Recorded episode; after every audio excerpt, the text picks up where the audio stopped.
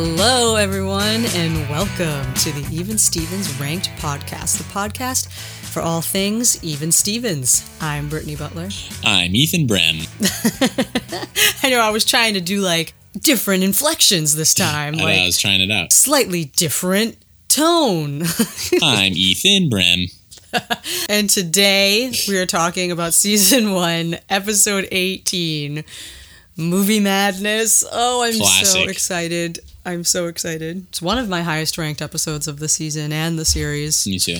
I love this episode. There's so much I could say, I think. This is one of those episodes where I feel like every time I watch it, I like it more and more. Yeah.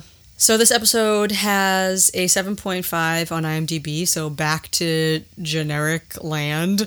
Uh, but it has a 9.0 on TV.com. Before I forget, I'm just to say I was laughing because on the TV.com synopsis, they called Louis's movie extremely low budget. to say the least, it's extremely low budget. I think it's no budget. exactly. It's it's allowance budget. It's like let's see what I have in my piggy bank.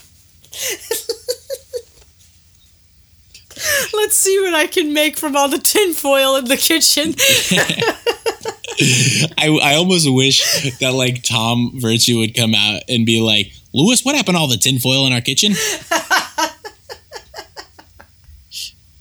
No investors, just a bunch of Reynolds wrap or t- aluminum foil. Well, we're off to a great start. I am crying. Oh no! Louis, He said, "Where's all the tinfoil?" Uh, it's Tawny's spaceship. we're making a movie here, Dad. It's called movie making. All right. I can only hope for more moments like this throughout the Uh, conversation. This is one of those episodes, though. It's one of those episodes. It's so just like everything bad that can happen.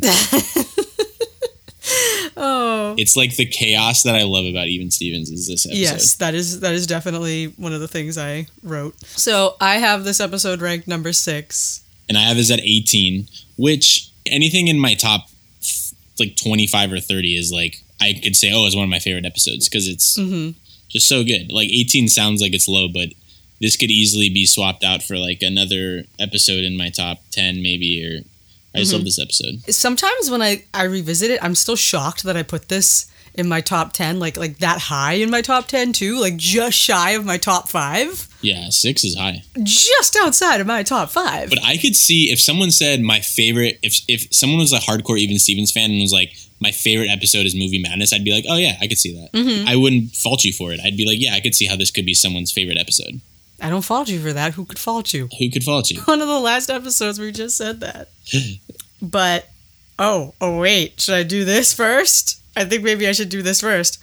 So, as we were going over scores, so like we said, this episode has a 7.5 on IMDb, but Three Eyes Wide Shut has a 6.3 on IMDb because guess what, guys? I went and got Three Eyes Wide Shut accepted as a legitimate short film on IMDb. Suckers. So, Those suckers at IMDb.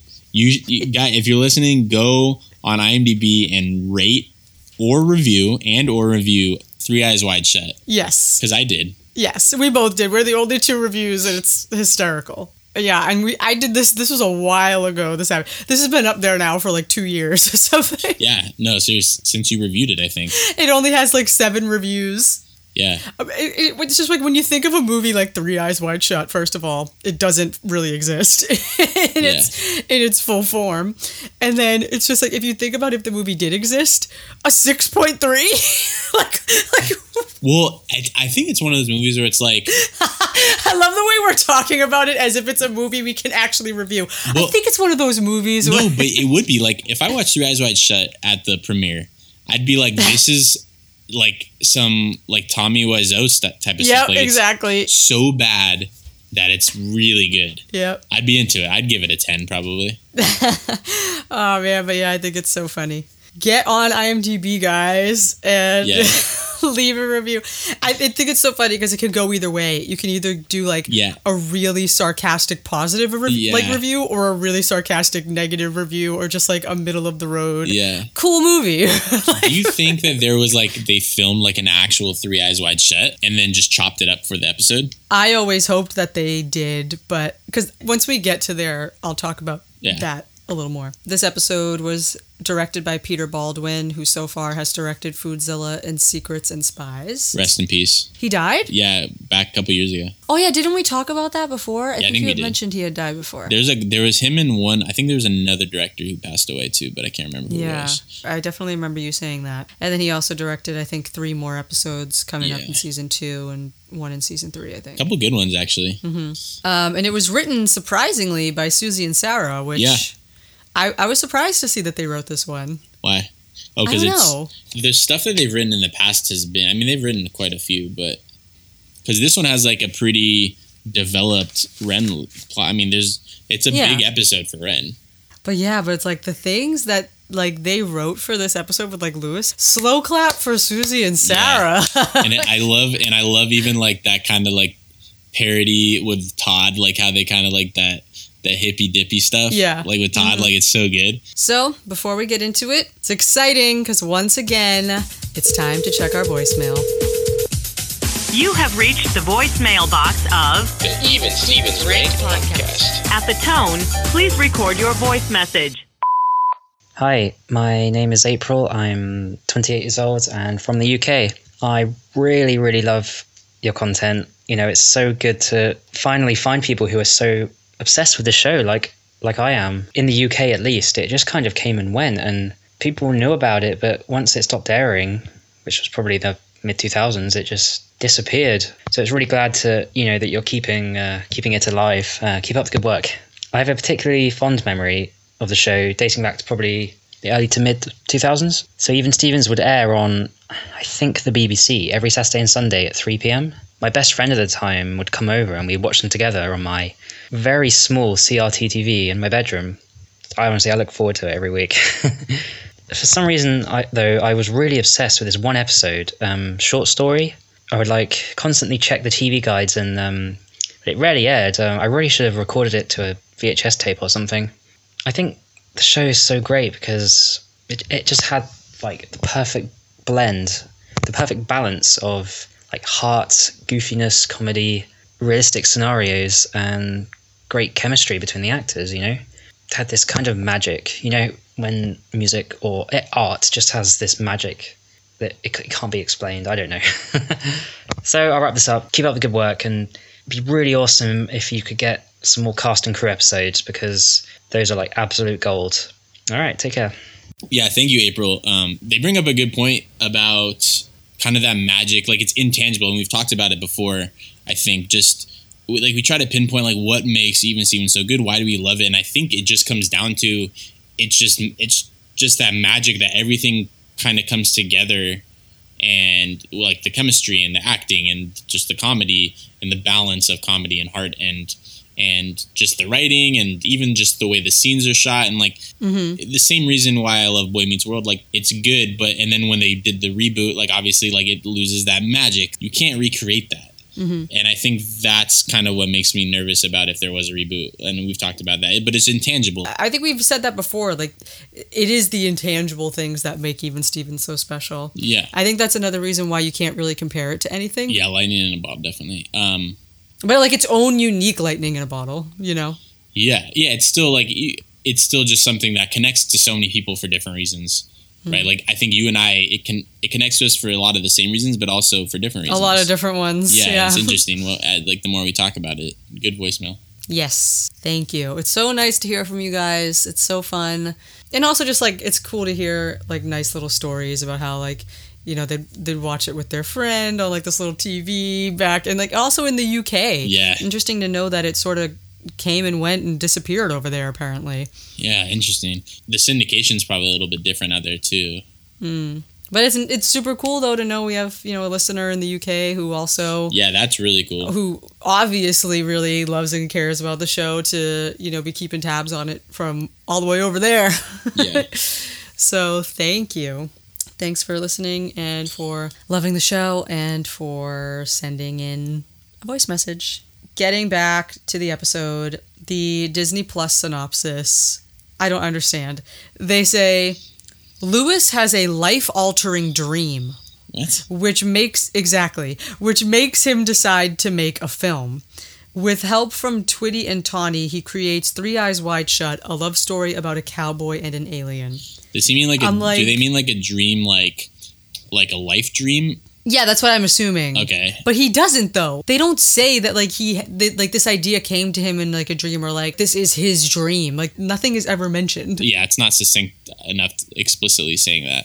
Um, No. And they say it twice. That's their big synopsis and then their small one that's just underneath the thumbnail just says Louis has a life-altering dream that inspires him to make a film or something. And I'm just like, it's, it's like they just compiled people's conflated Twitter synopses. Yeah, of the show. exactly. oh my god. So basically, Ren's plot follows her trying to attempt to speak to Bobby Deaver for the first time, which Yeah. is funny because we've have we heard his name yet so far, or is this the yeah, first time no, we're we actually did. hearing Uh, it? And Deep Chocolate. Oh right, I have a major, Major crush, crush on Bobby, Bobby, Bobby, Bobby, Deaver, Deaver, Deaver. yeah, yeah. Okay, so yeah, so we've heard that, so we know that she has a major crush on Bobby Deaver. If you watched week first, week first, you'd also have heard his name. Mm, yeah, that's true. But this is the first time we're actually seeing him, and it's also the first episode where we meet Ruby. Finally, I know Ren finally has a friend. So, my general thoughts uh, I just jotted down uh, that I love this episode. It's hilarious.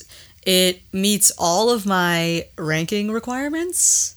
It, I said it's dry and smart, and there's quality quotes everywhere yes. stellar performances um, and it introduces ruby and bobby so it's like important in that respect and there's like lewis and tawny stuff in there a little bit too Yeah. um, and there's a whole roller coaster of friendship stuff with lewis and the gang and it might be one of the top three most quotable episodes for me. yeah oh yeah And you have it ranked number where again? Six. Yeah. six So yeah, and I have it 18. So I mean, right in the right in the money money maker right there. right on the money babe right, Right on, on the, the money, on my review i was surprised at how long my like wrap up paragraph was it's like two paragraphs i was like going off about how much i like this episode Yeah. and how much out of all of the episodes of the show aside from band on the roof of course that this one reminds me the most of the office for some reason and the way lewis acts i always said that like this is him at his most michael scott Yeah. and I said also that it reminds me of when Michael Scott made his own terrible movie. Threat Level Midnight. yes.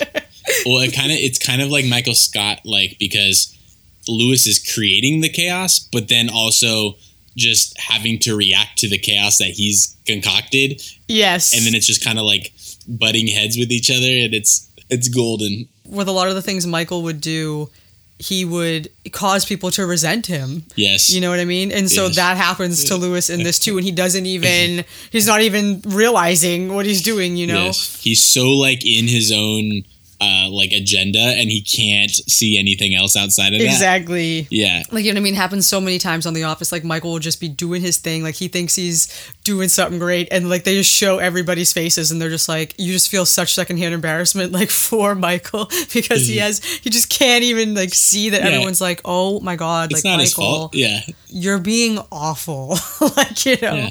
He can't help it. Oh my god. Yeah, and it's got a kind of that office like chaos too, just like how Yes. everything bad's happened. Like Eight minutes of the episode where everything is just so chaotic. yeah, my dad always says you can watch The Office on mute and still enjoy it, and it's kind of Yeah. like that here at some points. Like you can just turn off the sound and just watch all this ridiculousness happening. it is still entertaining. the meltdowns and just things happen where it's just it's absolute chaos. Yeah, Yeah. it's very chaotic energy. It really is. With the Michael Scott thing, it's like that level of um it's a form of narcissism. Yeah. And so like this is one of those times, you know, when Louis is just like, I'm amazing. I'm making this movie. I'm an incredible director. like It's also like having a vision, like knowing what you want, and it's frustrating because you don't have the means to making it possible. Right. But at the same time though, at the same time though, does he really know what he wants? Well, yeah, exactly, right. But I mean, like we're led to believe that he has his vision, right? And it, Yeah. it's frustrating when you don't have the resources to make it happen and, and you have cast members that you're subjected to because they're the only people willing to work with you and and they're like totally don't know how to how movies work and stuff. And that's the thing, like there are points where I get Louis's frustration with with Twitty or Tom or Tawny. But then there's other points where obviously like you get Tawny's frustration, you know? Like we'll get into it, but yeah, also Louis, not a great director. Um, but Well, probably because he's looking at everything through a toilet paper roll.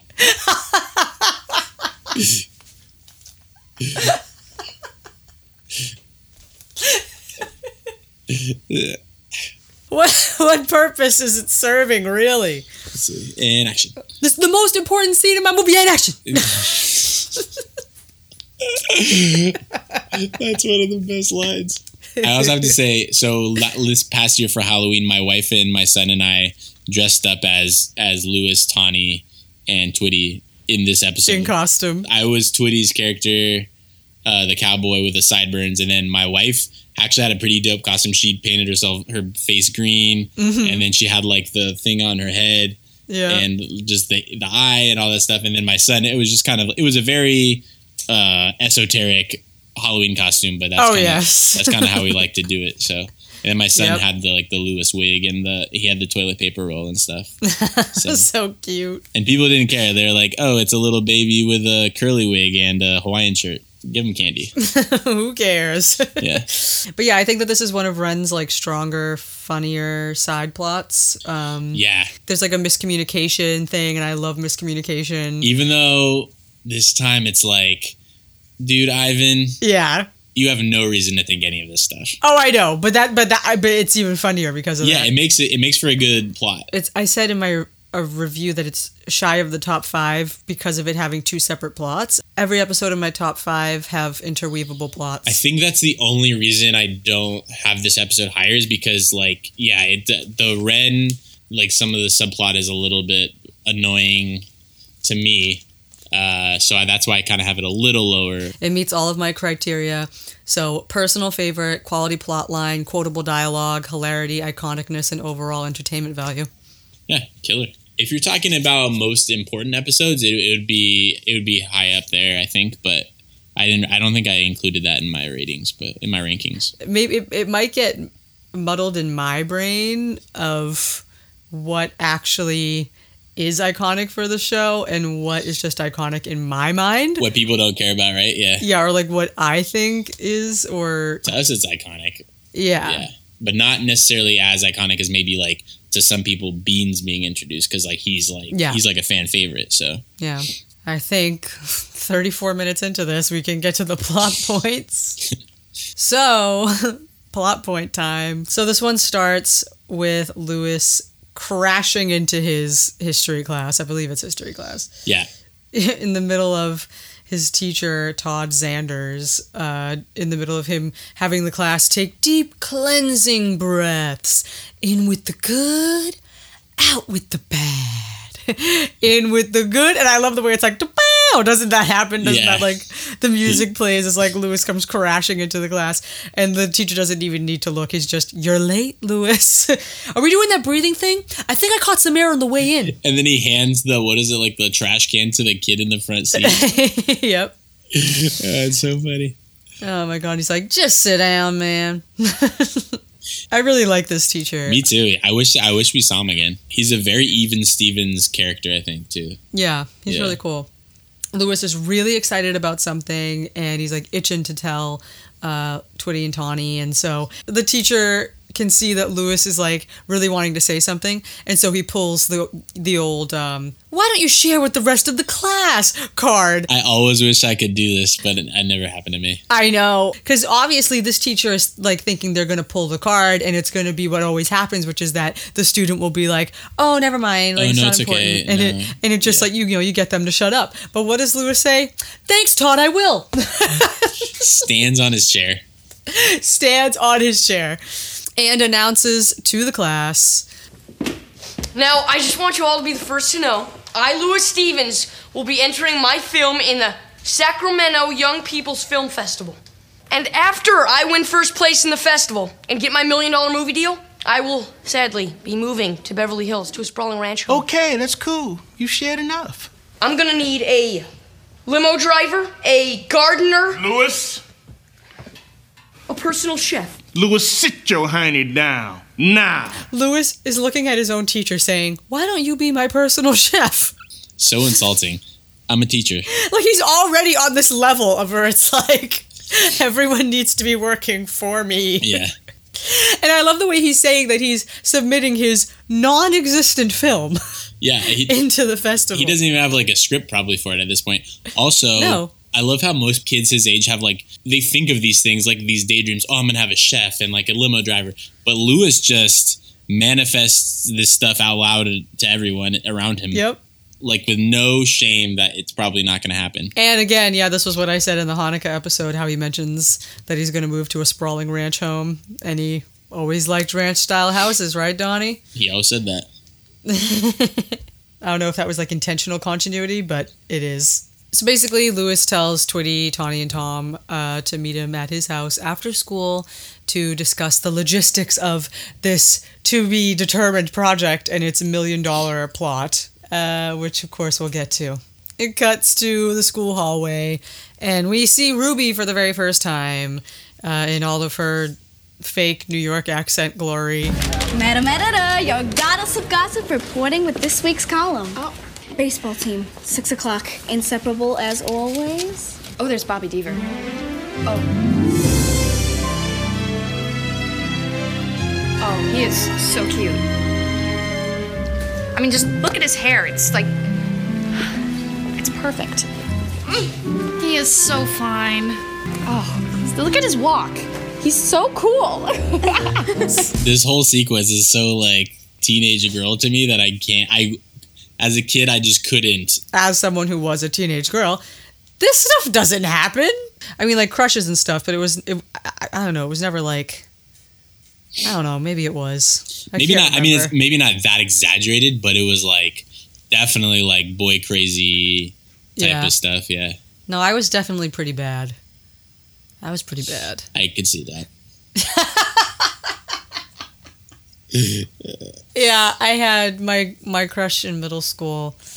Um, I had three crushes in middle school. Two of them, I was in sixth grade, and they were in eighth grade. Obviously, that was never going to happen. Not until high school at least. Like when you're like in sixth grade, Yeah, that's like an eighth grader is like so much older than you. heck I had a crush on eighth grader when I was in seventh grade.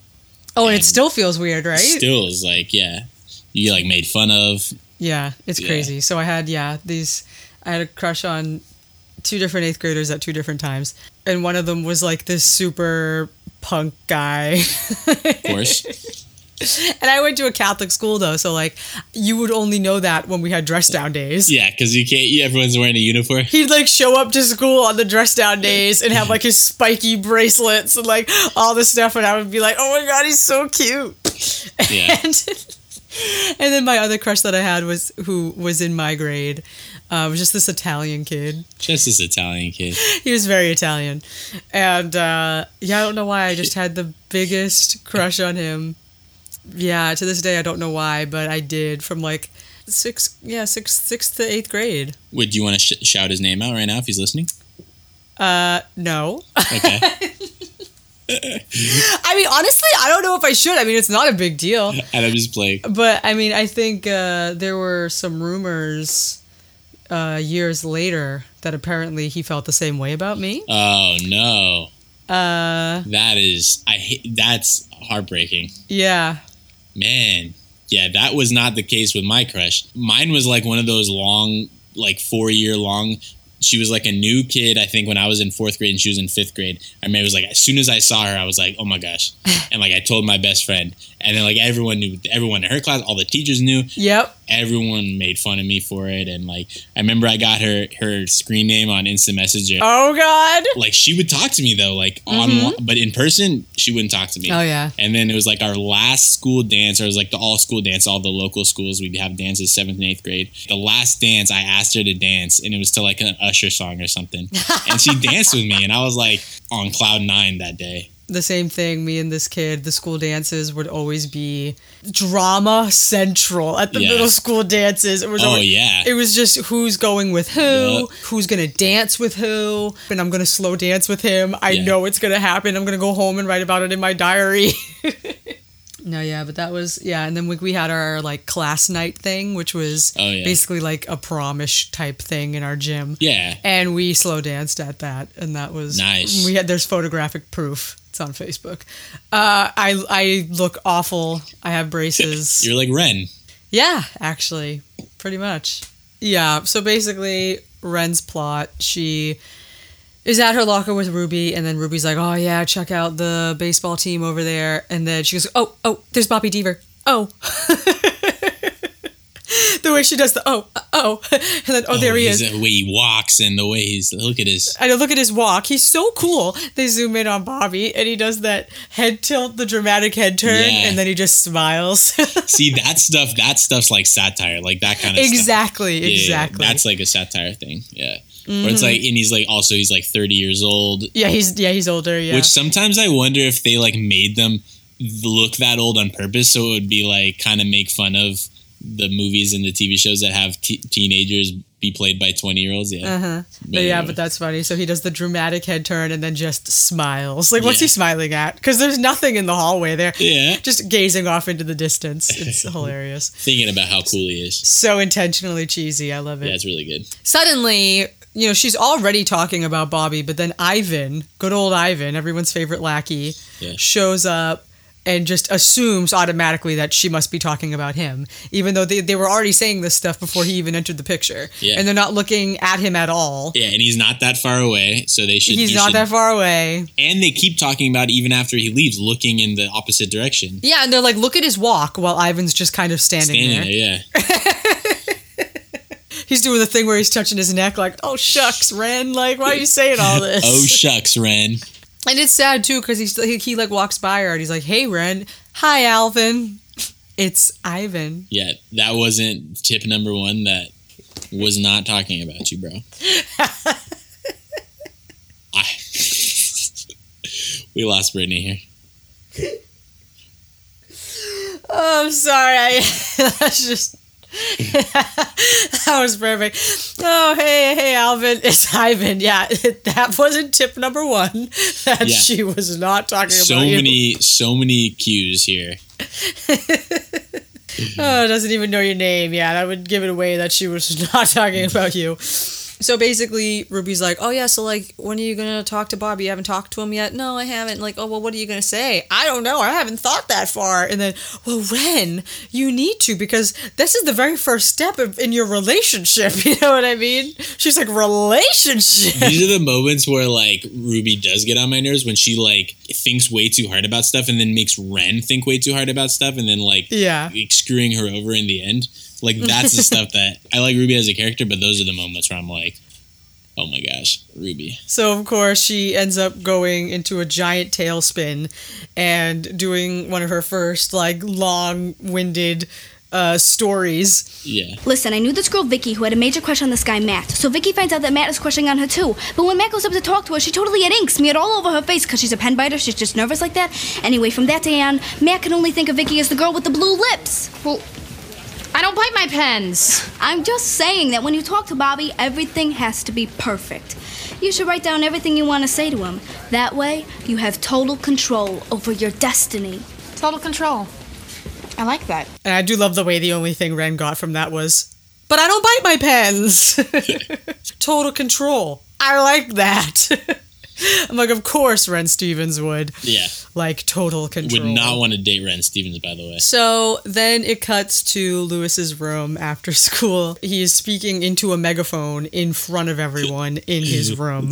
They're all like one foot in front of him, and he's like, "We're about to embark on the magic of movie making," or whatever. It's like, "Uh, Louis, um, yeah." He tells them, he goes, "Do you understand what this means?" Uh, Like from being in Louis Stevens' short film, like he really believes that they're going to walk in as nobodies and walk out stars. Yeah, so Louis is really believing all this. Once again, he's so mean to Tom, where he says, "You'll walk in as nobodies and you'll leave as stars. We're gonna be stars. Yeah, everyone except you, Tom. I love it. You're gonna be my assistant." So Louis you know, he's he's in his head all about this, and then of course leave it to Tawny to cut to the chase. She's like, okay, so what is your movie about?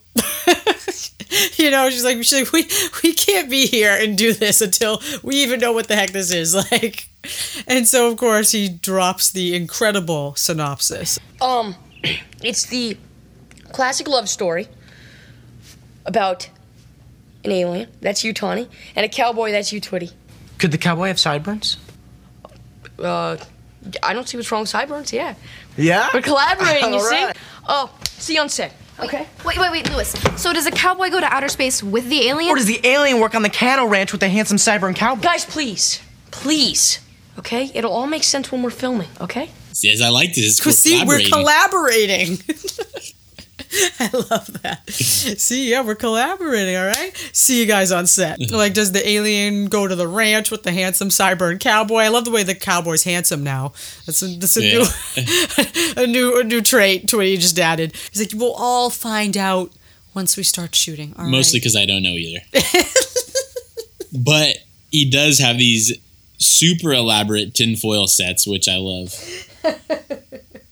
Yeah. So he says, you know, he puts on sunglasses in the house, does the little finger frame thing, Yeah. and just does I see, I see stars. stars. I see stars. And already I'm just like, this is amazing. He's already just going down this path. And so then it just cuts straight to their living room. And it's that area that we never really see. It's like um, the tinfoil, uh, uh, the spaceship thing is like in that little. You have the little nook room, right? Yeah, the little nook room. We never really see in there. Yeah, interesting. Yeah, the only t- other time you can see it is in Tight End in Traction, I think. That's what I was thinking of. Actually, I was gonna say I think it's that because there were really only a couple show episodes that really kind of showcase the house in that way, and I think Mhm. of that one in Steven's Manor, where you can kind of like get a sense of the layout more. Because that's where like Louis was coming up from the basement in. So it looks like there's like p- possibly a door in there. Yeah, so so it cuts to that, and he has this ridiculous set, like just a tin foil explosion. I love it. That looks so good. It does look pretty good. Yeah, this is a lot of work actually. Like I'm looking at it now, like like on the files, it just sort of looks like a blob of tinfoil. But I'm looking on Disney Plus right now. He has Christmas lights in there. Yeah, it's pretty elaborate. He has like all this stuff. It looks like a bunch of hubcaps again. And that's what I'm saying. Like, if I had watched this fi- finished product, I'd be like, wow, like these sets look pretty cool. Like, they look really kind of like a drive-in B movie type of deal. Yeah. You know? Like, I feel like a fun fact on IMDb should be the entire film was filmed on a personal handheld camera. yeah. like uh, on a personal camcorder. and so it starts off. Uh, Tawny is standing there with in her alien costume and has glasses, and she's like, "Why do only two of my eyes need glasses?" And then like, Tom, do we have any three eye glasses? Negatory. A superior life form like yourself doesn't need glasses. Mm-hmm. Mm-hmm. Which I mean, he has a point. And then, of course, so he's like not even looking at Twitty. He has his head down as he walks over to Twitty, and he's still not looking at him. And he's like, I have to talk to you about the scene where um you meet the. You have something growing out of your face. With these things. These are my mutton chops, old chap. Do you like You them? look Do like the Wolf Man. All right, I do. Cheerio. Okay. Wait, what's with the English accent? Oh, I thought the cowboy should be from England. No. You know, Western England. Okay, that's not in the script. What script? like I love the way everything is a question. What's on your face? What's with the English accent? And it's like, oh, I you know, I thought my character should be from England. You know, well, Western England. English cowboy. and I will give Louis props for this. As much as he's like, what is on your face? Like, what is the accent? He lets him keep all this stuff for the movie. Like, as much as these people on his set are actually kind of being ridiculous, at least Twitty, Mhm. he's, it's understandable where he's coming from, but he also kind of keeps the collaborative nature of Yeah. the project, I think, is kind of cool. hmm But it's but it's just funny though because it's like he never even told them what it was going to be anyway. He just said a Yeah. cowboy and an alien. Yeah. You know what I mean? If they if they show up and take some liberties, like, well, Louis, you never told them anything they couldn't do. So Uh, but I think saying you're a cowboy, it just implies you don't have a British accent. yeah. But Yeah, the mutton chops like all the way down to his lips, and then of course that's the. You look like the Wolf Man. you look like the Wolfman. I wish he had more "you look like" lines like the Cisco one. I know you look I like Cisco. You look those like the lines. Wolf Man. Those are like two of my favorite. I I always be connected in my head. Those two. Mhm. Yeah, yeah. So then he's like, so when Twitty's like, yeah, I thought the cowboy should be from England, and then Louis is like, yeah, well, that's not in the script. And then they're like, script? You don't have a script, Tom? Tom, give the actors their scripts, please. Like, you know, what script? Like, come on, Louis. Like, and so they they. The dysfunctional chaos is like already happy, happening, where they get into place and then they get their scripts and then it's This is only one page. Yeah, where's the rest of it? We're only shooting scene 27 today. You see, we shoot out of order. It's called filmmaking. Where's the rest of it? This is only one page. Jeez, how long is this movie? I know.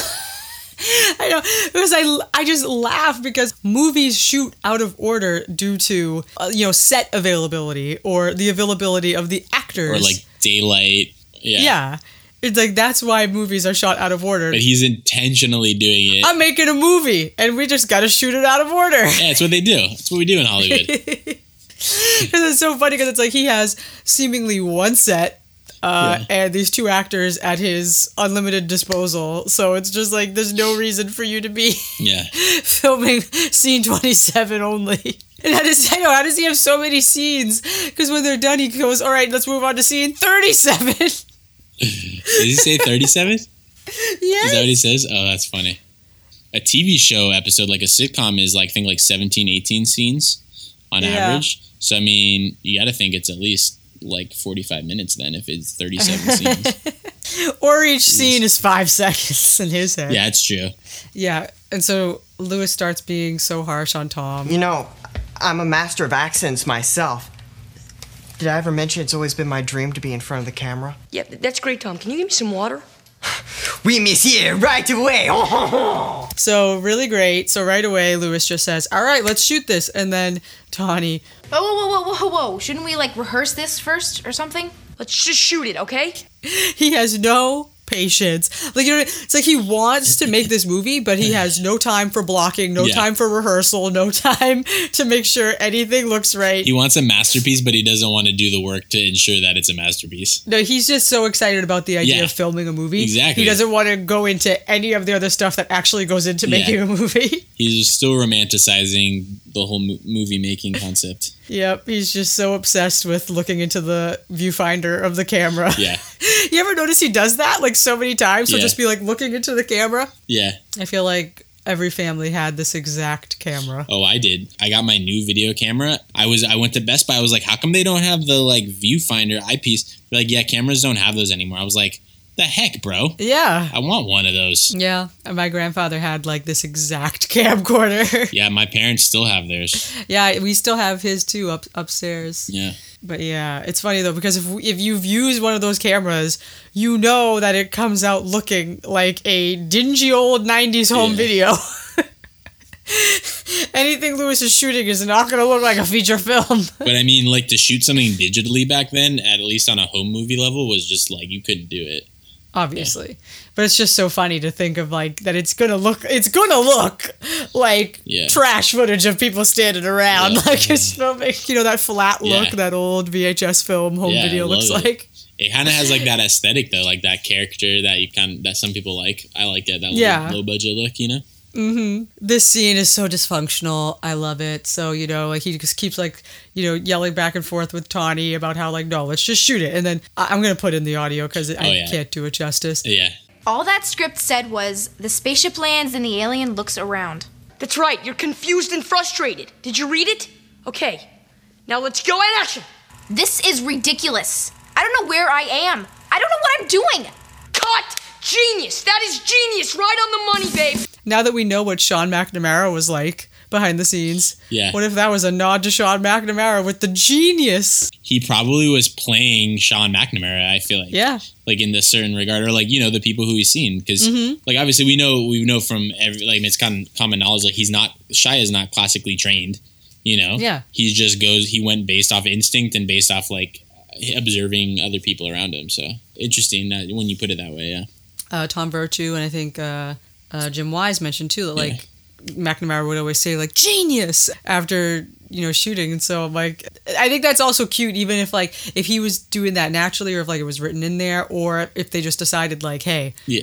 act like Sean. Yeah. Man, that's really funny. Yeah. I like that a lot. That's cool. Yeah, and so obviously already Twitty and Donnie are like, all right, this isn't going to be working out, is it? Because they're like, Louis, like trying to get through to him. And he's like, sorry, we got to move on. Scene 37. Tom, where's my chair?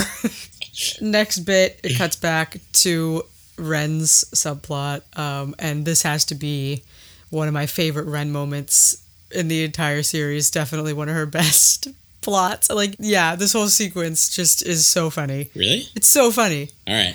Let's do it. So she's in her room and she like you know she collapses onto her bed and she's all dreamy and like looking forward to reading these ideas she came up with or like just coming up with ideas on this pink note, notebook paper and she reads it out loud you know Bobby Deaver possible icebreakers like right away I'm just laughing because I'm like what possible icebreakers we all do this you know? so weird. It's so Ren and like she has to be over prepared for everything that like nothing. It's just her disconnect with like how people actually speak to each other. she definitely has a major disconnect if we're looking at what her original ideas were here Yeah. So, so, so her first thing is just to go right up to him without saying anything just saying, Hi, Bobby. No, no, no, no, no, that's not it. And then her second idea is to say, Hey, Bobby. Nice belt. That was a good one. I like that one. okay, why is she saying it with that tone? Also, like, what do you expect him to say in return? Oh, yeah, no, it's cool. Like, it's like nice butterfly hair clips. yeah. It's like to be looking at someone's belt and then say, nice belt. It's like, okay, why were you looking at my belt? Yeah. Then you have her next one, which is just the greatest thing ever.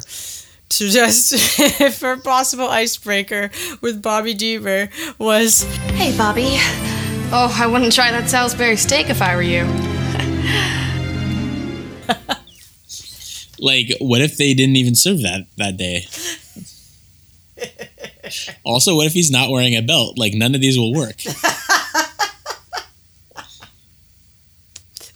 you are right though, I never thought of that. He might not even be wearing, what if he's wearing sweatpants, you know? Yeah. Sweatpants. That would, that would be even better. Bobby Deaver's not even wearing a belt and she says, nice belt. A nice belt. Thanks, I'm wearing sweatpants, though. No, but I just love the Salisbury steak thing because it's just like, Yeah. what? That's a pretty good lunch for uh, just a cafeteria. for middle school. But then also, it's just like for if that was the first thing you say to a person, you walk up to someone you've never spoken to them before, okay, and you go up to them with this cryptic warning without going into any further information. You're just, hey, Bobby, oh, I wouldn't try that Salisbury steak if I were you. Smile. You're the state girl, huh? Yeah. she just smiles. She just says it and smiles. And of course, he's left to just be like, okay. like in this dream sequence, every single thing that goes wrong, he just turns away. Because also, it's like, what is she implying happens from eating the Salisbury steak? Yeah, like she had massive diarrhea, or That's why it's also like, why would you ever? also, what if he already ate it? Like, why are you going to imply to this guy you like that you've never spoken to that you just had explosive diarrhea in the toilet?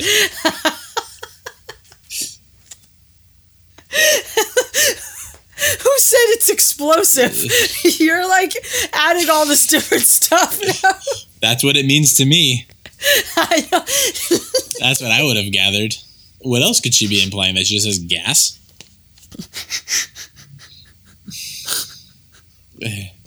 Either way, I mean, like, I was in the middle of drinking water. I almost. sorry. Why does she have? I know. Look, listen to us breaking down this line.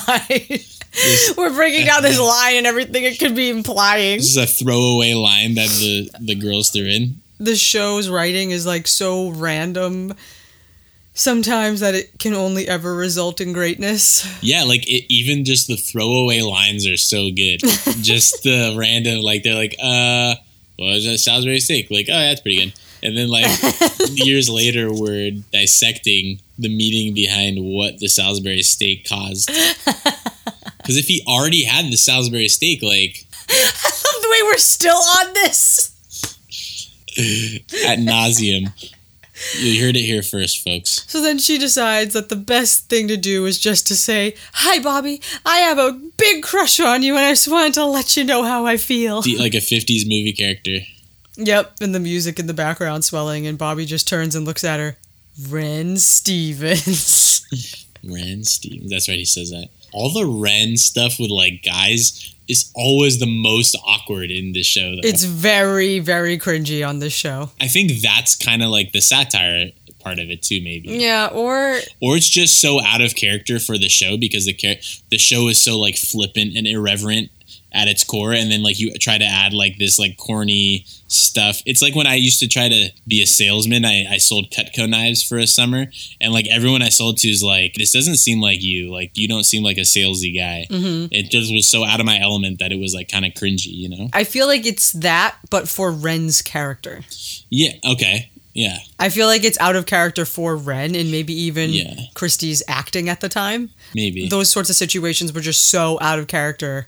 Yeah. So that like every time it had to be played up, it was just so painful. Yeah. Because I because I think it's like Ren doesn't know what the heck she's doing in universe either. Yeah. She's just a like super a mess. Well, she's even said that, like, oh, I all the stuff with like the kissing scenes were always so awkward, and like, yeah she said that too on her show. But yeah. even Steven is so goofy that it's like when it tries to be sappy, it comes off as even more sappy in like a goofy way, you know? Yeah. Which is why I think it's important to have lines like the Salisbury steak or like the nice belt. It's kind of like winking at the audience, like this is still goofy. Yeah. Oh yeah. Of course. yeah. Well, no. Yeah. I mean, that's why I laugh at this. I know, totally. That's why I think it's so funny. It's because it is this like Yeah. super played up, just ridiculous thing. Yeah, so that's what Ren decides on, and that's she's happy. She loves it, even though it's literally the most straightforward thing ever. she's just like, yeah, this is it. It cuts to Louis downstairs still filming, and there's that music. Yeah. Doom, doom, doom, doom, doom, doom, doom, doom. Hi, cowboy. Howdy. Cut. Like the, the horse clip clopping in the back. Yeah. uh, hi, howdy, cut. like already, he's like, it's like, what? What do we do? You said hi. An alien would never say hi. Let's, let's do it again. And then Ren comes downstairs. She's all happy. You know, she just discovered the perfect thing to say to Bobby. She opens the fridge and sees this nasty bucket, really, of slime. There, is there like hair on the edge Yeah, of the like thing? r- black hair in it or something. We we never find out what this is used for. What I the purpose of the slime is. Oh yeah, there's like hair all around it. That is so gross. I know. I love it. So then she just interrupts the shoot. So this is Texas. Yep. I mean, uh, right, right, it, it jolly well is there, you know. What is this disgusting slime doing in the refrigerator? Cut! That's not slime, it's radioactive plasma. Uh, Tom, I'm just like I can't. It's radioactive plasma. All right. Yeah, be in universe, be in character, Ren. I love the way again with the um dysfunctional like you know they're in the middle of shooting and then suddenly Ren's just in the frame. in just normal clothes. She's just in the frame holding up a bucket. And also before that too, Twitty had messed up. So it was the so this is Texas. Yep. I mean right right it jolly well is, eh, you know? and that ends up being the only clip Louis has to work with Yeah. from them. So he he keeps it in. he keeps it in. Man, I would love to see the final finished product. You know I edited my own. Did you really? Is Yeah. it you posted? it? Yeah, it's on Vimeo. Oh, cool.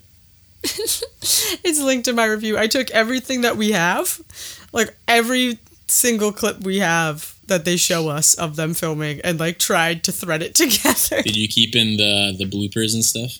yeah, at the end. Nice. So then everything starts to just really go down in flames. You know, Louis is getting worked up. And then he goes over to Twitty, and then he's like, It's Louis, disgusting. Louis, It's Louis, can we, can we just shoot this thing here? I mean, I'm ready for my close-up, okay? what's that in your mouth, huh? Oh, you mean this? This right here? Oh, I just thought, you know, my character would be more mysterious with the gold tooth. Tom, rip it out of his face. Jawohl! Give me that tooth. Again, he, you can see Louis. He's so worked up. He's like, he's like doing the like shaky thing where he's just like, oh Yeah. my god, I can't contain my body. overstimulated. And like I can understand, like Twitty, the things Twitty is doing are so ridiculous. Like I would be frustrated with him too. Like you can't just put in a gold tooth halfway through the the movie. continuity. Hello. We filmed film uh, scene 27 first, and that's not gonna have it in there. He just goes up to him. He's like, "What's that in your mouth, huh?" like he's all All squirrely and stuff. All squirrely. And he's just like, "Oh, this? yeah, I just thought my character would be more mysterious with the gold tooth." Tom, rip it out of his face. And then Tom, Jawohl, give me that tooth. he just like whips out a freaking wrench or whatever. He's got pliers in his hands. Pliers, yeah. I love the way like that's all like dysfunctional. Ren's just standing there and looks at the pliers and then looks at Tom. And the captions on Disney Plus say, "Give me Zat tooth, Z A T." Give me that tooth. Yep. Uh, Louis just starts screaming, "People, this is not a democracy. this is a movie." This is a movie. It's my movie, which I will not let you mess up. Now go outside and I'll meet you out there, okay? Louis, will you just chill out? You're gonna get another nosebleed. John, keep her off my set! Tom, keep her off my set. Which honestly, you can't even understand what he's saying if you didn't watch this episode. Well, than one, yeah, that's one of the YouTube comments right there said, "What did Louis just say at uh, the timestamp?" Mm-hmm. Oh my god. So then it just cuts to outside. Oh my god, this is some of the funniest stuff. No, it really is. So I was like, in my review, I said, like, so it cuts outside to a saloon scene, except Louis doesn't have saloon money because it's Just the doorway. It's just the door. He's resourceful. I know. Which another thing Twitty does not understand is that like ruining the scene to ask the question where the rest of the saloon is. Where's me alien lady friend? Louis, what is this, man? I mean, where's the rest of the saloon? Cut. Twitty, it's a close up. No one's gonna see the saloon. Now let's just try it again. Give me a little more. More what? Just more. Oh, Louis wants a little more. Oh, okay. I like that that's a line in the script is where's my lady alien lady friend? That's like just like he loses her at one point in the story and he has to find her. That's Louis Stevens' brilliant writing. Yeah. This is what I said. I said, Louis, not a great director. Because again, where he's like, okay, just give me more. Uh, more what? Just more. Yeah. I think his future is in set design, maybe, not necessarily directing. no. And that's why, like, when Twitty walks away and she's like, oh, Louis wants some more. Okay. I'm just like, Vaguest instructions. and so, yeah, so just give him more. Doesn't tell him what he wants more of, but just more. She's, that's up to Twitty to find, you know, Yeah. realize what that means. First of all, Tawny shows up and she has tissues in, in the thing. Why? Uh, I don't know. Do we know why? Maybe she was putting on makeup. She didn't want it to get it on her on her hat.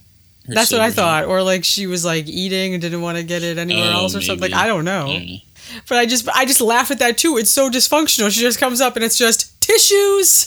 Just everything that could go wrong is going wrong. And They're getting ready to shoot and then action. And then as soon as he says action, Okay, ready? Action. Where's me alien? Cut! What is that? What is the noise? Who mows their lawn on Wednesday? Does anyone want me to make this movie?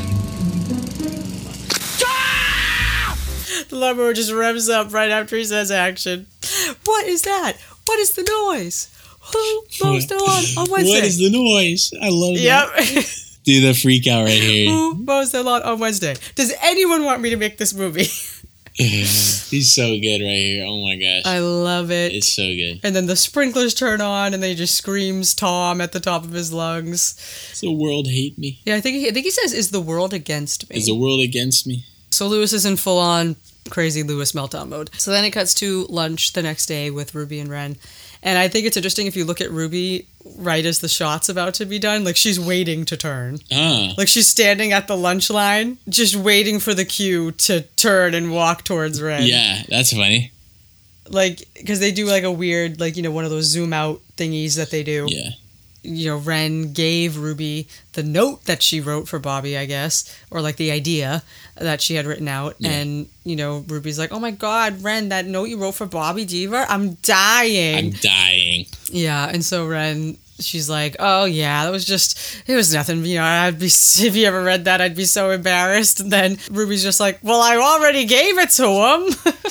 Also, like, why would she like? That's a big deal to just give it. You got to make sure someone says, "Give this to Bobby." oh, I know. Like, what the heck? Was she thinking? Yep, that's what I said. I said, "Okay, seriously, Ruby, like Ren trusted you with this thing, and your very first thought is, okay, I'm gonna put this in Bobby Deaver's book." Yeah, wingman much. I mean, she's like that's her thing. Is like she's very knowledgeable about like you know strategies with like love and like relationships, but then she like does that. It's like really? We already had Ivan thinking for whatever God knows why reason uh, that Ren was talking about him. And now Ren had a freak out when, you know, Ruby said that she gave the letter to Bobby and flung her mashed potatoes or something at Ivan. And then he's starting to think that this is some playful food fight, I'm gonna be real flirty now, right? and he kind of just like tosses the stuff back at her. That's great though. Ivan just tosses back some peas. and she's like, What? Ruby thinking that, you know, he won't see it because no one reads ahead and I put it right when we get to the outbreak of the Civil War. Nobody reads ahead. yeah, she's like, uh, I read ahead, so we gotta get that note back. Um, but like not only that, like he could see it sticking out of the book and just Yeah, that's what you know, Ivan just say like, What's this? you know? That's what Ivan does. He sees it.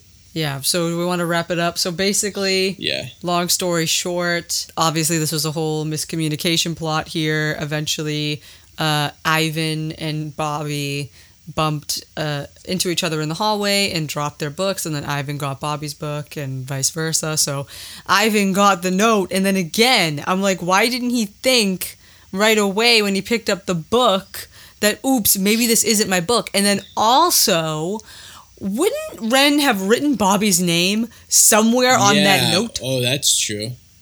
Maybe he's like, oh, she doesn't know my. She thought my name was Alvin, so maybe now she thinks it's Bobby. you know, just easy like that. Easy, easy explanation.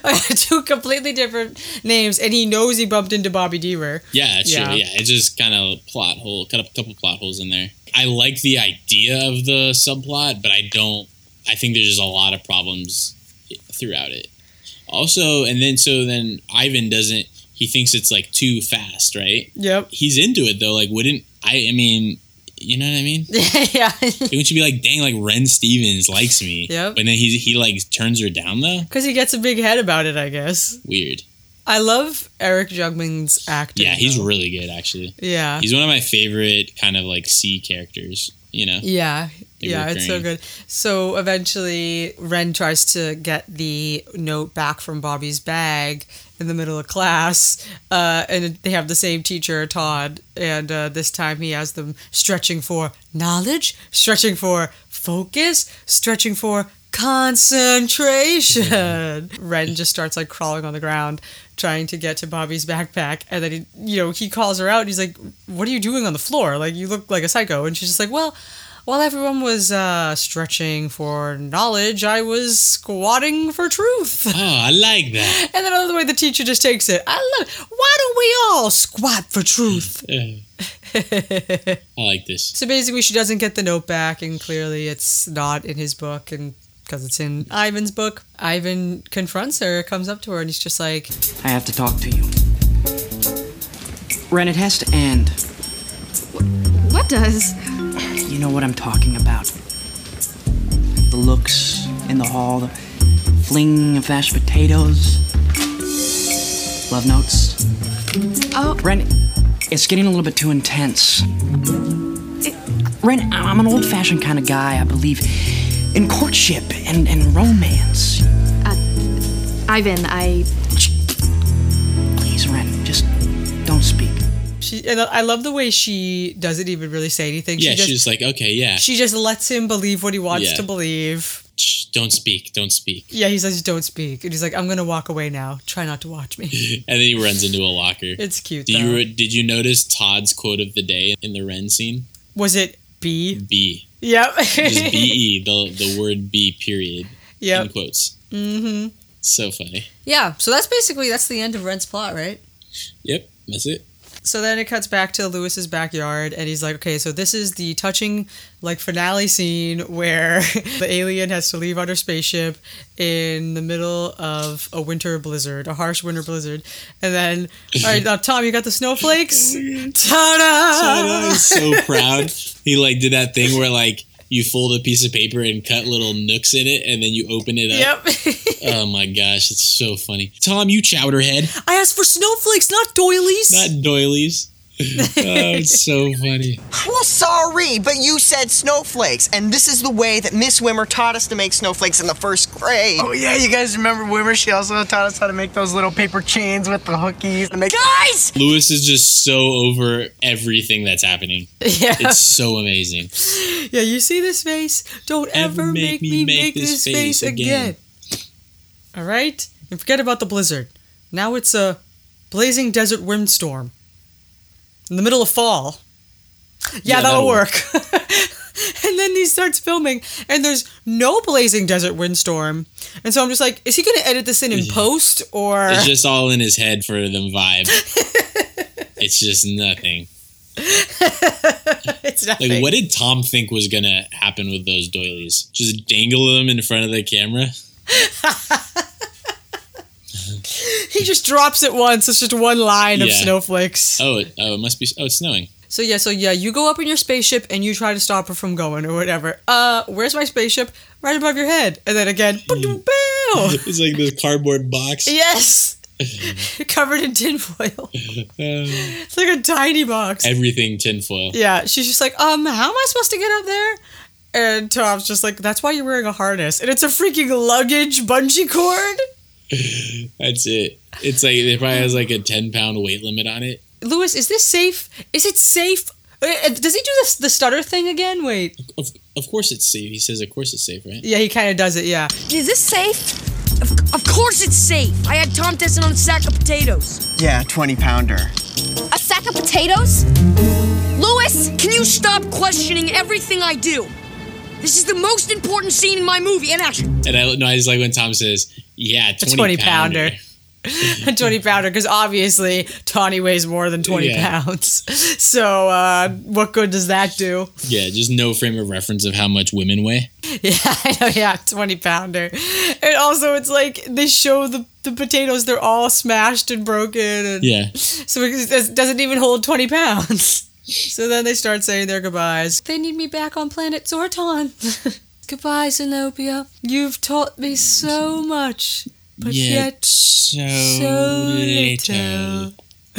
Goodbye, my love. Farewell to my love. just oh, that's what's in the script. Just him saying that over and over again. so Tawny falls. It's very dramatic. She screams, and uh, Louis is just like, cut. I was like, Louis, you don't even. He doesn't care. Yeah, But it is great though the way he's like, "Are you guys o-? like?" Tom's like, "Oh my god, are you guys okay?" I love the way he's like, "Yeah, but my leg kind of hurts a little bit." all right, good. So you can go again. And he's like, "He's like, oh yeah, so uh, you're okay though? I mean, basically." Great. So we'll take five and we'll go again. I'm not going back up there. Why? Tom will be more careful this time, right?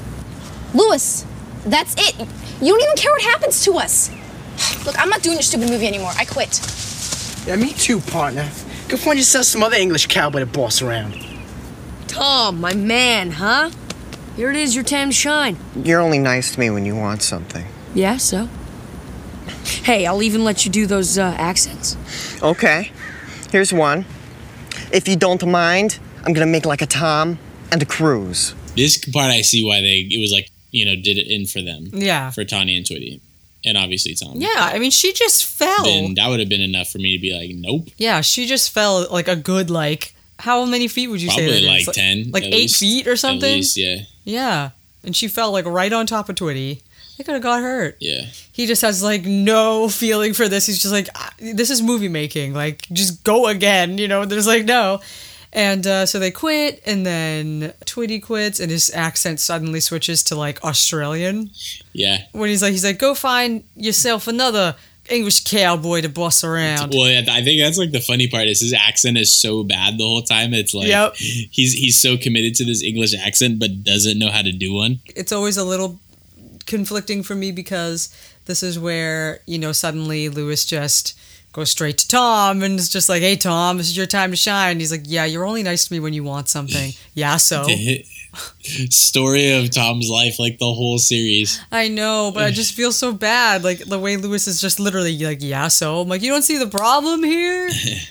God. So fun. Yeah. Yeah, and so then he's just like, yeah, um, you, you can do your accents. And then he just does one that's not even anything. He's like, we don't mind, I'm going to make like a Tom and, And Cruise. Cruise. Louis is left in the dust to do the whole movie is on you know by himself and he says and again this is him trying to find his thing because he flat out says it and, and we and, you know we forgot to mention that too um, earlier in his room Oh yeah, it's true. I think I may have found my thing. Your thing? Yeah, everybody's got their thing. Twitty has his music, you have your poetry. Tom's got his parents. he thinks this movie is his thing now and so he's like it's, it's okay I can finish this by myself it's my thing you know what I mean like he says it to himself Yeah. and then the sprinklers turn back on and you can see Shia genuinely laughing Yeah, I know. He breaks. He breaks a, like a like a pretty big break actually. Yep. And he kind of like tries to hide behind his shirt. yep Yeah. I love it It makes me wonder if they if they just didn't tell him they were going to turn it on. Yeah, I know. Yeah, so then cuts to later that night, I think, and Louis is now dressed up like Zenobia, which is kind of funny because I always said that Shia and Margo actually look more like brother and sister than Ren and Louis. Ren and Louis Yeah. do. So, like, he honestly doesn't look that. It's kind of passable, honestly. it's really weird. Their kids would just look like an exact clone of each of them. they do look very similar. And so, yeah, so he's all dressed up like Zenobia, and Ren's kind of giving him a hard time about it. Like, sorry, little three eyed girl, but uh, do you know where my brother is? And then, you know, Ren, yeah, I'd laugh, except my alien brazier is killing me. My alien brazier. He doesn't even need to wear a bra, but he's wearing it anyway. he's so committed. Where's your cast? They all quit on me. Bunch of amateurs. Hey, they're your best friends. No, not anymore. I mean, it doesn't matter anyways. I could shoot this whole romantic farewell scene by myself. So you're just gonna kiss yourself goodbye. Yeah, basically. I mean, if I if I shoot at the right angle and disguise my face and my voice, I mean, nobody will be able to tell it's me. It's called moving magic. No, no, no, no. That is called creepy behavior. It's called movie magic. I like this scene between Ren and like Ren's kind of like snickering at him and stuff. hmm But I love that. She's like, no, no, no, that is called creepy behavior. Yeah. That's it. I'm gonna have to turn the sprinklers on you again. I he's like, wait, that was her. So then it cuts to the movie premiere uh, that takes place at the Real Life Vista Theater. Yep, in uh, Los Feliz. Yeah, which is a place I've wanted to visit for a Mhm. while now. I love when they actually go on location for things at like real places. And My wife and I were trying to photograph our wedding announcements at the Vista Theater. I love it. It's so cool. Yeah, but because we wanted to have it our names on the marquee and like do, but Mhm. it costed like way too much money, and we ended up not doing it. But And so Louis is just like standing there super nervous before the premiere of the film. And he's just saying things to everybody. Hi, yeah, Louis Stevens, director of Three Eyes Wide Shut. Yada, yada, yada. Let's just talk about something. I'm like, obviously, Seinfeld. I, yeah, I love this stuff. But I like the use of the yada, yada, yada. And then like the Kramer in his room. And, Yeah, of course. Yeah, you know, keeping that within the thing, like thinking that Louis is a Seinfeld fan. quoting. He's just quoting Seinfeld. Yeah. and he's in this like shirt that's supposed to be like a directory kind of Yeah. looking shirt to him or something because we never see him in a shirt like this ever yeah, again. true. It's like a Spielberg shirt kind of thing. Like a swishy kind of shirt.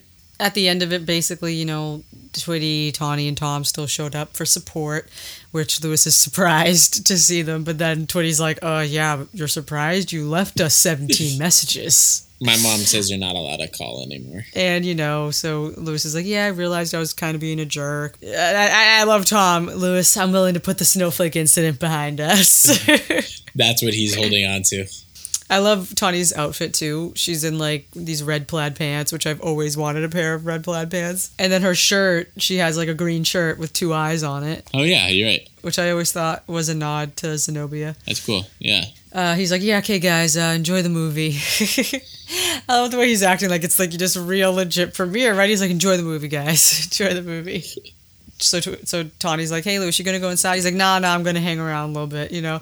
And the the announcer, and now our final film, Three Eyes Wide Shut, directed by Louis Stevens. like, what's the pause? He had to check. It cuts to the amazing footage inside the Yes. theater. Dun dun dun dun dun dun. The lion. And so Louis is the MGM lion, basically roaring into this, just in this little circle with a painted face and everything. It's just amazing.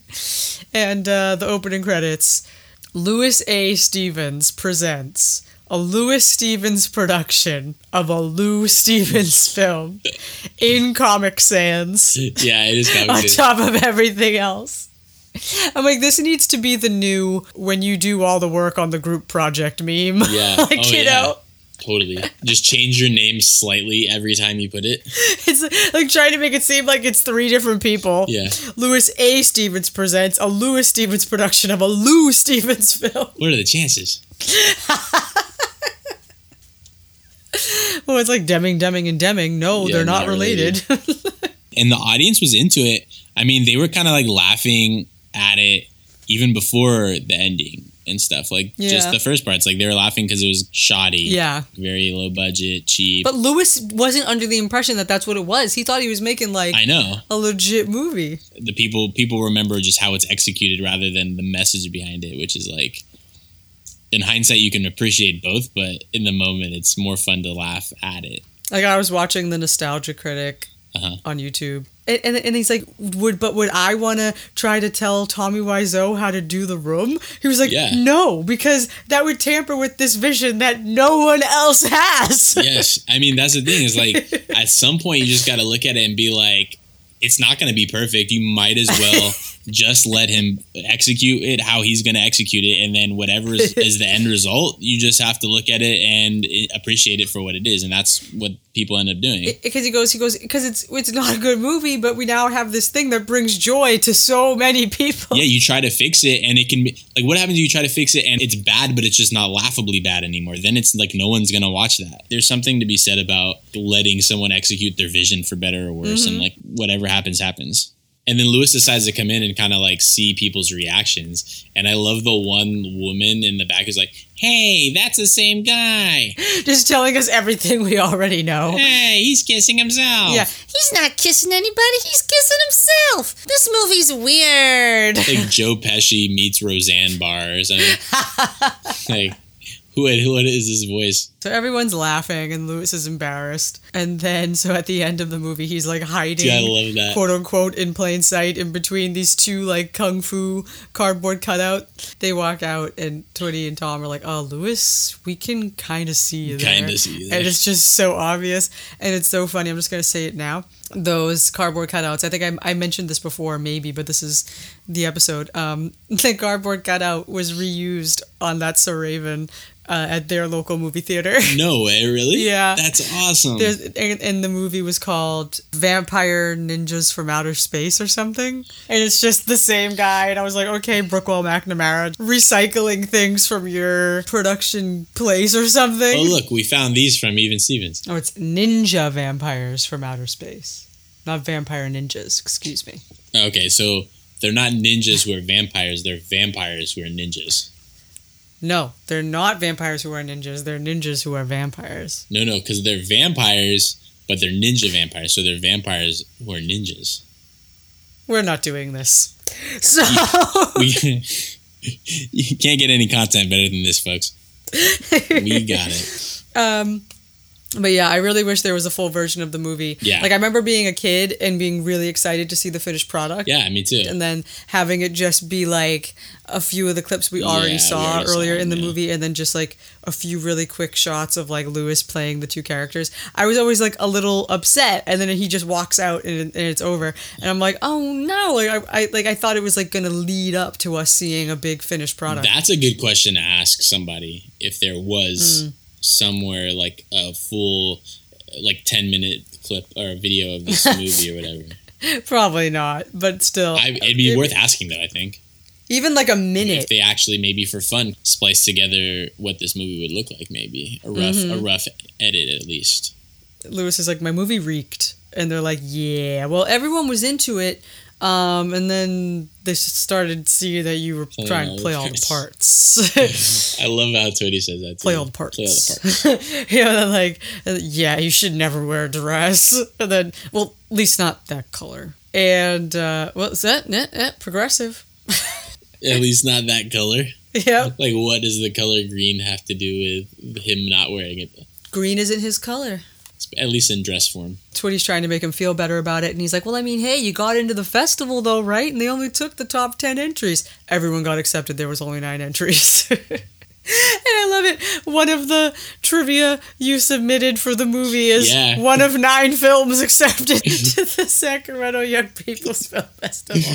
Oh yeah, we're, we're talking about on IMDb, guys. Yeah. So if y'all want to submit any sort of trivia, Yeah, if you guys have any trivia fun facts, then um, yeah, be feel free. Yeah, this this movie page on there needs to just be an amazing inside joke between all of us. Yes, even Stevens fans unite. T- treating this as if it's an actual thing. It is. In My head. Oh, I love it. Hey, it exists in some other universe. Fictional Exactly. universes are universes. Yeah. Three Eyes Wide Shut exists. Yeah. They hear a honk, and then Tom's like, "Oh, that's my mom. She doesn't like to honk more than once." So, Killer, he's so killer in this episode. just everything he does is so good. Everything. Tawny comes emerging out of the theater suddenly, and he's like, "Oh, you're still here? I thought you left somewhere in the middle or something." And I'm just like, I'm just laughing because I'm like, "How long is this movie? Like, she's gonna leave somewhere in the middle? Like, is there an actual beginning, middle, and end to this thing?" Yeah. That's so rude. Like, you really think Tawny would just leave in the middle? Yeah, I've had enough of this. This is ridiculous. But of course, Tawny is like, no, Louis, I was just thinking about the movie. It had a great message. and suddenly we have like Louis and Tawny vibing right here, the only two people who get each other, you know? She's like, it's about feeling like an outsider and wanting to be accepted by your peers. And he's like, yeah, you got that. You know, the hands under the armpits thing. He's yeah, like, wow, you got that. Yeah, she's like, totally. And when that third eye cried, I, I cried. This episode is so killer. Yeah, Louis and Tawny, man. Tawny asks to watch the movie again. Yeah, oh yeah, because before that, you know, Twitty says, "Hey, but I mean, I had good sideburns in the movie," and then Louis is like, "That wasn't really the point of my movie. I don't think anybody got what I was trying to say." And then Tawny suddenly is just like, "Hey, Louis, I totally got the movie," and I'm like, "Well, there you go." The message of his movie is supposed to be the plot of Louis Stevens. No, I know that's that's what makes it so good. Like he was trying to reflect his own insecurities in this character on the screen.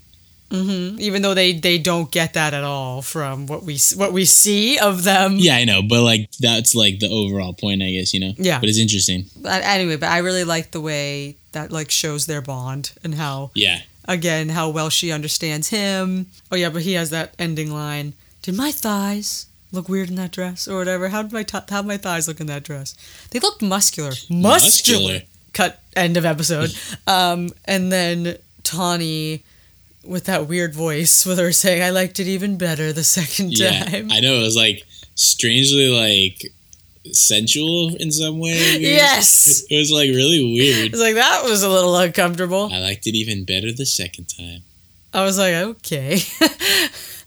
and, um, and then he's like, yeah, wait till you see the uh, outtakes. Yeah, I think half of these are them saying, act like you're doing a blooper right now. At least all of the Tom ones are, I think. Like those ones I feel like are all just Fred Myers just doing accents for the sake of it being on a blooper reel. no, I feel like all the ones of them laughing seem forced. No way, because Tawny, Yeah. uh, Margo has a couple like good ones, like ones where she doesn't ever do that in character, and then like the eye falls off. Like I don't know. The eye falls off is definitely a plant. I think no. yes. You think so? I think all of these are. Just their acting is so good, it's convincing. Yeah, like when Twitty's like, "My bad, my bad." Like, like it's it all looks. That it part, just yeah, looks a couple of them, it look, yeah. just looks fake. Like it looks like he's like purposely like like they're acting like these are bloopers, and then also like I can see pretty good with this thing. eh." Like that's Yeah. not real. I don't know. I'd have to watch it again and like pick through it. I guess. I don't know. I kind of it'd be it would have been. I feel like even Stevens would have been a really cool show to do what Lizzie McGuire did with a little bit of bloopers at the end of every episode. Yeah, that would have been cool, Yeah. man. Especially with like Shia. Like the only other episode we get uh, bloopers in is influenza. I think. Mm, and th- he did like three different takes saying three entirely different lines. Yeah. So again, that makes me wonder. I'm like, all right, so was he literally just coming up with those, or That's was- what I'm saying. Like I think you'd have some pretty cool material with with Shia that was on the cutting room floor. I think. or were those like alternate lines that they had written and they just he was testing all of them out? Yeah, that could be it too. Either way, like yeah, I think bloopers like that would be fascinating to see. Like we know these episodes so well to just see like what a different take, how it would change. Yeah, like a deleted scene type of thing. Because everyone says it was so much fun. Like you're not having fun if you every once in a while don't just kind of you know do like a silly take. Yeah. By the way, Tom in this blooper reel thing, he says his name wrong. He says Tom Grabowski. Yeah, I know. Yeah, that's really weird. Weird. But also weird on Disney Plus, and then also a while ago when I watched this episode on TV at one point on like Freeform or something, they cut out Tom's accent impression of him doing the taco burrito. Taco burrito, nachos, primo burrito, one and for limited time, you know what I'm saying? They cut that whole thing out, Really? and I'm assuming it must be insensitive now or something. Oh come on, really? That's what I'm Oh my assuming. gosh. I mean, why else would you have to remove that? Yeah, I know. I'm sure that's why, but that's ridiculous. But they keep, my name is Serg. Yeah, I am like- from Sweden. That's what I'm saying. Like, it's only insensitive towards certain like cultures, but like other ones, it's okay to like poke fun. It's just like then you that's a slippery slope if you're gonna play it like that. Yeah. guess. but Mhm. and I mean that's not the only time. I mean Disney's notorious for censoring things. And they didn't try to make it flow at all because you know there's music playing in the background? Yeah, Yeah, I was thinking maybe they'd like remove the music and then put it back and so that like the music would stay and you wouldn't be able to tell. But nope, they just cut it out and the music jump cuts and everything. so they don't actually care about what the end product look like looks like as long as like. Oh man, that's just frustrating. So before we just get to our little end segments, also uh, in in addition to having Three Eyes Wide Shut up on IMDb as an actual title that you can rate and review, I also photoshopped together a reproduction of the Three Eyes Wide Shut theatrical poster that Louis has on his bedroom wall now for a good chunk of the rest of the series, which is just, it's super fun. I love it. I bought one of the posters for myself. I have it on my wall. Yeah, so you guys should definitely check that out on Redbubble. It's fun. Yeah. So MVP. I mean, obviously Louis, but then I also said Tom because like he's pretty much perfect in everything he's ever in. So Yeah, I would probably say Tom as well. I have a difficult time picking MVP sometimes. I just pick whatever person I kind of like in that episode. Oh no, I, I kind of like Ivan. Ivan's good. Yeah, Ivan and maybe Twitty. we always talk about how the show it relied on Louis for the comedy. Mhm. Like pretty much a lot of the first season, the comedy is very much spread out. Like everyone kind of gets a turn at being funny. Mhm. Even like Tawny like has some couple good moments, and and like we were talking about Ren with the Salisbury steak, and obviously like Ruby is like this her first episode, and Ivan, and like that's what makes this episode I think so great is that the comedy is everyone, everyone's pitching in, and the dynamics are like really at play Mm-hmm. just everyone's feeding off of each other and the chaos is coming together really well. And Mhm. This is a really good episode. And I was also thinking our MVP section should have some sort of music too. I think I'm gonna use that that cheap iMovie sound effect, the medal ceremony one. So I think I might be using that. Trying to find a way to include that. Okay. nice.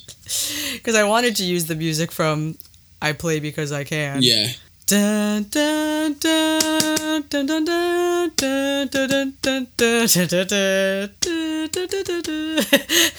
use that. Yeah, there's a couple. I'm trying to think of another even Stevens moment. All right, so it's time for some trivia. Is it true? Did you know that For your information, is it true that What does that mean? What you got? So I looked up some stuff about the actor who played Todd.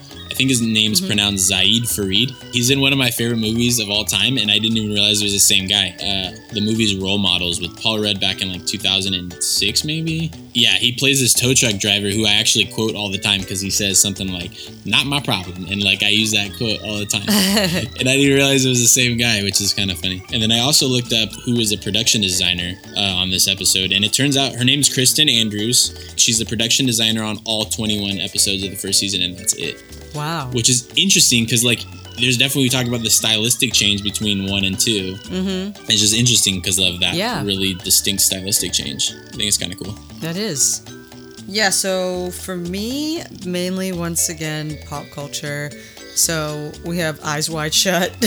Yeah. Which I also love. Louis just decides to put a three in front of that and he's in the clear. Yeah. Yeah, just totally taking another movie's title. But uh, I put in Seinfeld from the Yada Yada. Yeah, there you go. Uh, the Wolfman, MGM Lion, and just MGM. Uh, Tom Cruise. Oh, there you go. Apparently, um, as well as Sunset Boulevard when uh, Twitty says, I'm ready for my close up. Oh yeah, that's true. Then there's probably other stuff.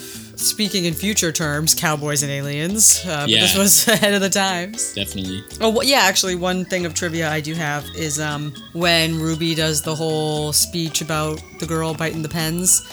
That whole segment was actually Lauren's audition excerpt. Oh, cool. That's a good one. Yeah, on Instagram, uh, I wish her happy birthday, and I just put that clip on our story, and then she shared it to hers and said, "Fun fact: This was my audition scene." Ah, that's super cool. Yeah, I was like, "Oh, that is a fun fact." Yeah, that's really cool. And it's interesting too how that was her very first episode, so Yeah. they had that ready to go. And that's really just like a, a piece of dialogue that just personifies Ruby as a character. Just, Mhm. you know, fast talking, kind of gossipy jargon, good stuff. Yep. So it is time for tweets.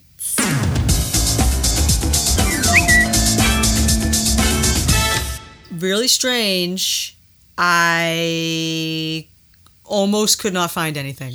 No way. This is like an iconic episode. I know, that's why I said, okay, is it iconic to me or. But I mean, like, I feel like it's notable. Like, Oh, yeah, definitely. You got like really distinct costumes and set pieces. So, this first one is from S. Cassie. It's kind of an amalgamation, but not really. But it's just, once again, people putting beans where he isn't Oh, there. nice. Uh, Put in beans where he isn't. so they said, when they're mowing the lawn in your complex, and the only thing you can think of is the Even Stevens episode, quote, Beans, who mows the lawn on a Wednesday? Where did that? Where did beans come from in there? exactly. Where does he ever come from? Where does he come from in the show, period? No one knows. He just he's like the guy from Terminator. goes liquid. And he pops up everywhere. trying to think of what why they put beans there. I think there's no rhyme or reason. Okay, well then I won't overthink it. Then there was another tweet. Someone had just said Princess Zenobia, lol, and then someone responded to it and said even Stevens question mark question mark. Good on them for recognizing that. These are the tweets we have to work with. There's literally nothing. Pretty good. And then that children's television channel wrote about it twice. Louis becomes a film director next this afternoon, but being the boss isn't as easy as it sounds, and even Stevens. And then their other tweet about it says Louis decides to become a movie director next on CITV or whatever with the channel, but he isn't very good at pleasing his friends. Even Stevens is up after the break. He's not good at it. Thomas Fuller says 99% of my interest in filmmaking comes from that episode of Even Stevens where Louis makes a movie. Oh, that's really cool. Obviously, I think he's exaggerating Yeah, uh, for Twitter, but you know, it's still kind of funny. Hey man, you never know. My passion in cinema was kind of like urged on by the Phantom of the Megaplex. And then the best tweet, which is kind of related to some things we've talked about. Charlotte says, I've convinced myself that the episode of Even Stevens where he makes a short film is based on The Room. Ooh, nice. And then she goes, So he makes a terrible film, alienates his best friends, everyone laughs when it premieres at the film festival. He runs out upset, and then Tawny convinces him to go back in and face the crowd. All of these things happen in the making of the room. Basically, And then I had actually seen this tweet back in like 2018. And then I said, except the room was released in 2003. And that Even Stevens episode is from 2001. So the room was based on Even Stevens. Hashtag confirmed. that's good. When I was in college, I was in this class where I had to like make my own film, but we got like in a team. It was like a filmmaking class, so I wrote this little short film and we we premiered it at like a festival, and it was so bad. We decided to just put this like super corny narration over the whole thing, and then it turned it into a comedy. And my friends came to the premiere and saw it, and everyone liked it. So Yeah, so that's pretty much all the tweets. sweet. Then we just have favorite quote, right? Best quote, yeah, I guess, which honestly, I did not pick one. Yeah, this was a hard one. Um, I had a couple, two or three that I wrote down. I'm going to go with Tom's got his parents. That's what I'm gonna go with. I also almost put "You see this face, don't ever make me make this face." Yeah, I really don't know because there are so many good quotes in this episode. Like, I'm just tempted to go with the Humos. They're on on Wednesday. That's a good one too. I thought you were gonna pick the Salisbury steak one. Oh yeah, oh yeah. Actually, yeah, that might be it then. Yeah, Bobby, I wouldn't try that Salisbury steak if I were you. I can say that all the time. I say that all the time. Yeah, so maybe that one, and then the Humos. They're on on Wednesday, but that one's such a given, you know. Yeah, yeah. That's like a yeah. That's more of a popular one, I think. Like honestly, like this whole thing, I like we shoot out of order. It's called filmmaking. Yeah, this whole episode is just like one big line. Long quote. Yeah. Yeah. So good. yeah. So that's everything. yeah, guys. Yeah, we've been talking about this for almost three hours, and I have no idea how that happened. we started this with me saying like, "Oh wow, look, I have no plot points. We're just gonna zoom straight through this. I have no idea what we oh, talked about. Oh about." man, we could have watched The Irishman. Oh my god. See, that's ridiculous. And see, some people can't even finish The Irishman, and here we are. Yeah. So, thank you guys so much for listening. Uh, follow us on all the socials Twitter, Facebook, Instagram. Send us an email, evenstevensranked at gmail.com, evenstevensranked.com.